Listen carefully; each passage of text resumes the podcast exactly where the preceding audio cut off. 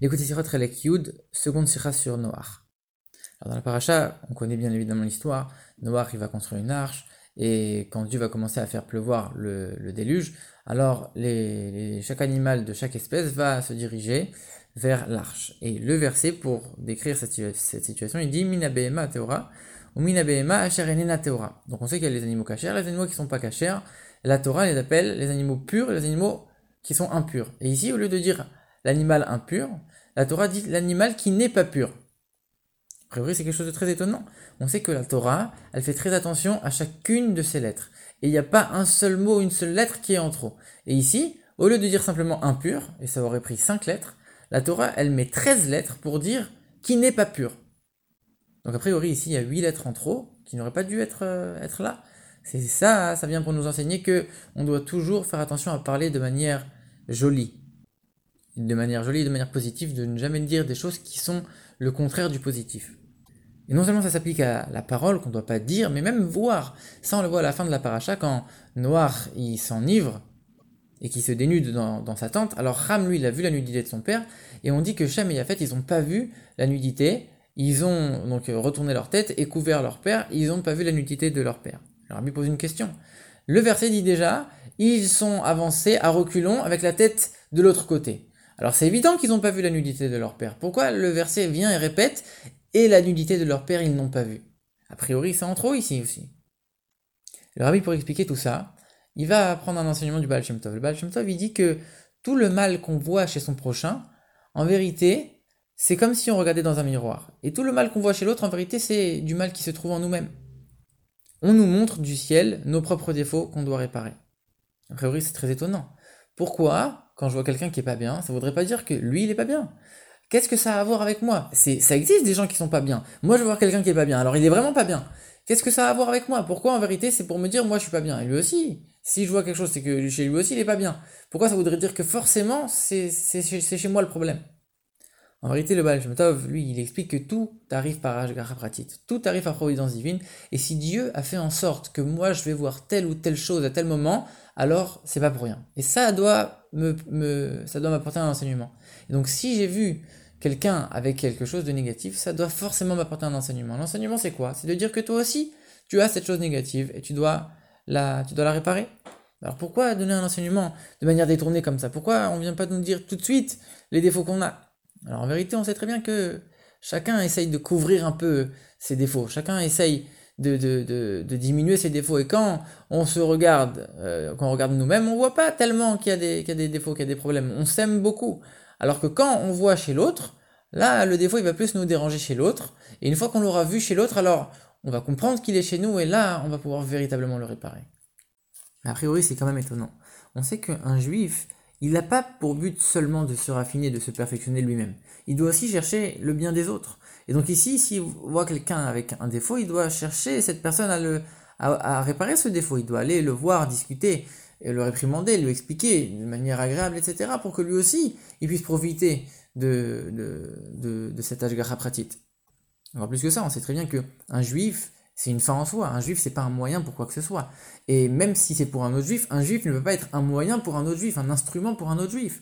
Donc ça veut dire que si lui, il a eu ce défaut, il a eu un rôle dans cette histoire, c'est forcément que pour lui aussi, il doit y avoir quelque chose qui va découler de ça. Pour lui aussi, il doit y avoir un avantage. Et donc lui, l'avantage, c'est de venir et de l'aider à réparer ce défaut. Il ne peut pas être là uniquement comme miroir de l'autre pour euh, montrer les défauts à l'autre, et lui, ses défauts à lui, qu'est-ce qu'on en fait? Alors c'est sûr que cette chose, elle vient pour que on s'occupe également de lui et qu'on l'aide à réparer ses défauts lui aussi. Et alors dans ce cas-là, comment on peut maintenir les deux ensemble? Que à la fois c'est un miroir uniquement pour mes défauts à moi, mais à la fois je dois l'aider à lui. Comment ça marche? Alors pour, comprendre tout ça, le rabbi dit que on va reprendre le passage qu'on a vu de la Gemara tout à l'heure, qui disait qu'on doit toujours parler de manière jolie, de manière positive, etc. À la suite de ce passage, elle est la suivante. Donc on a dit qu'il faut parler de manière jolie, on a donné l'exemple de l'animal impur, on a dit qu'il n'est pas pur, et la Gemara donne un autre exemple en disant, on sait que quand euh, il y a une, impureté qu'on appelle zav, qui va rendre impur les endroits où on s'assoit. Quand c'est un homme, la Torah elle dit merkav, c'est-à-dire un endroit qu'on peut chevaucher, alors que pour une femme on dit moshav, un endroit où on peut s'asseoir, mais on ne peut pas chevaucher.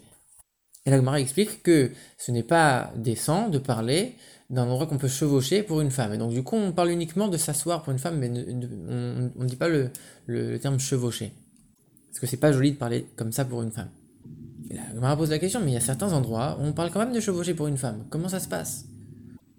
Et la Gemara en profite pour poser aussi la même question. Et, c'est vrai, dans la Torah, il y a plein d'autres endroits où on dit le mot impur. On ne dit pas qu'il n'est pas pur. à chaque fois, on dit, il y a des fois, on dit le mot impur. Rabbi, il dit, on comprend pas. On aurait dû poser les questions à l'envers. Le mot impur, il apparaît énormément de fois dans la Torah. Ça aurait dû être la première question qui saute aux yeux. Le mot euh, chevaucher pour une femme, alors là, c'est quelque chose de plus fin. Ça arrive quelques fois. On aurait dû poser cette question en second lieu. En vérité, quand la Torah elle parle de quelque chose qui concerne une loi, alors ça doit être clair et établi, il ne doit pas y avoir de doute pour personne, ça doit être clair. Quand on dit une chose elle est impure, on doit dire clairement c'est impur. Et donc dans, ce, dans un cas comme ça, on est obligé de parler clairement, de dire le mot impur même s'il n'est pas positif comme mot. Et comme dans la majorité des cas où on évoque le mot impur dans la Torah, c'est uniquement des cas de loi, alors forcément qu'on va dire impur. Mais quand c'est des histoires, alors là on peut dire qu'il n'est pas pur. Mais la majorité des cas où le mot impur figure dans la Torah, c'est des cas de loi. Et donc c'est normal qu'on évoque le mot impur.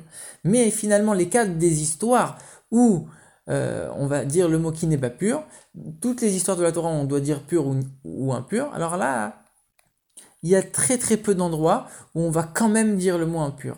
Et c'est pour ça que finalement cette question, elle vient après. Parce que c'est encore moins, il y a très très peu d'endroits où on va dire le mot impur dans un contexte d'histoire. Et donc cette, question, elle vient après la question du chevauchement pour une femme. Et donc du coup, c'est pas du tout en contradiction avec ce qu'on a dit que on doit toujours chercher à parler de manière jolie, de manière positive. Et la Torah donne un, autre exemple. On dit quand il y aura chez toi un homme qui n'est pas pur, alors il sortira du camp. Ici, cet homme, on sait déjà qu'il est impur, on l'a déjà vu avant. On veut juste souligner le fait qu'il va sortir du camp.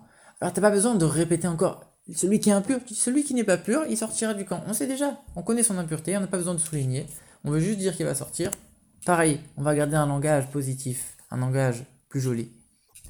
De la même manière que on, fait, agit comme ça dans le langage, on va faire la même chose dans la vue, comme on a, vu tout à l'heure. Quand on entend qu'un juif a fait quelque chose de négatif, ou on voit qu'un juif fait quelque chose de négatif, alors c'est sûr qu'il faut voir le côté où on va l'aider, où on va essayer de l'améliorer. On doit aller discuter tranquillement, de manière paisible avec lui, et essayer de faire en sorte qu'il va s'améliorer et qu'il va progresser. Il a fait quelque chose de pas bien, alors nous on veut l'aider. C'est le premier regard, c'est le regard essentiel qu'on doit avoir quand on voit que quelqu'un, un juif, fait quelque chose de négatif. C'est la chose essentielle, c'est évident, c'est le seul regard qu'on doit avoir. Donc on voit pas le mal en tant que mal, on voit le mal en tant que quelque chose à réparer, quelque chose à aider. Mais quand on commence à regarder le mal en tant que tel, sans forcément chercher à aider l'autre, mais juste on regarde le mal, on va un peu dénigrer, on va un peu critiquer, on va un peu déprécier à nos yeux. Alors à ce moment-là, c'est la preuve que ce mal-là, il se trouve chez toi. En vérité, ça dépend de, du regard avec lequel tu vas regarder le prochain. Comme on l'a dit, Dieu, il fait rien au hasard. Si toi, tu as vu du mal chez un juif, alors il y a deux options. Soit tu as vu le côté positif, moi j'ai vu quelque chose à réparer chez quelqu'un, alors je vais aller, je vais l'aider et je vais faire en sorte de l'aider à s'améliorer. Ça c'est le côté positif. Et le côté négatif, c'est moi je vois du mal chez l'autre, en vérité, c'est que le mal, il se trouve chez moi. Et là, je dois faire un travail pour pour m'améliorer et pour réparer ce mal. Et finalement, c'est pour ça que la Torah, elle rajoute, le verset en disant Et la nudité de leur père, ils n'ont pas vu. Ils ne voulaient pas la voir. Ils ne se, sont pas concentrés sur ça parce que ils ne voulaient pas voir ce mal. Ils voulaient juste aider leur père. Ils ont été pour l'aider à se couvrir. Ils n'ont pas cherché à regarder, à se moquer comme Ham il avait fait.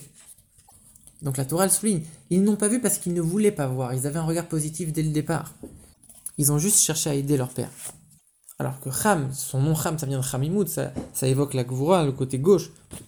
Et son père aussi, il s'est un peu chauffé en buvant de l'alcool, il a fait aussi, il a réveillé ce côté Gvoura. Donc en vérité, comme lui, il avait ce côté en lui, ce défaut, si on peut dire en lui, alors c'est à cause de ça qu'il a vu euh, son père dans cette situation pour que lui-même répare ce défaut-là.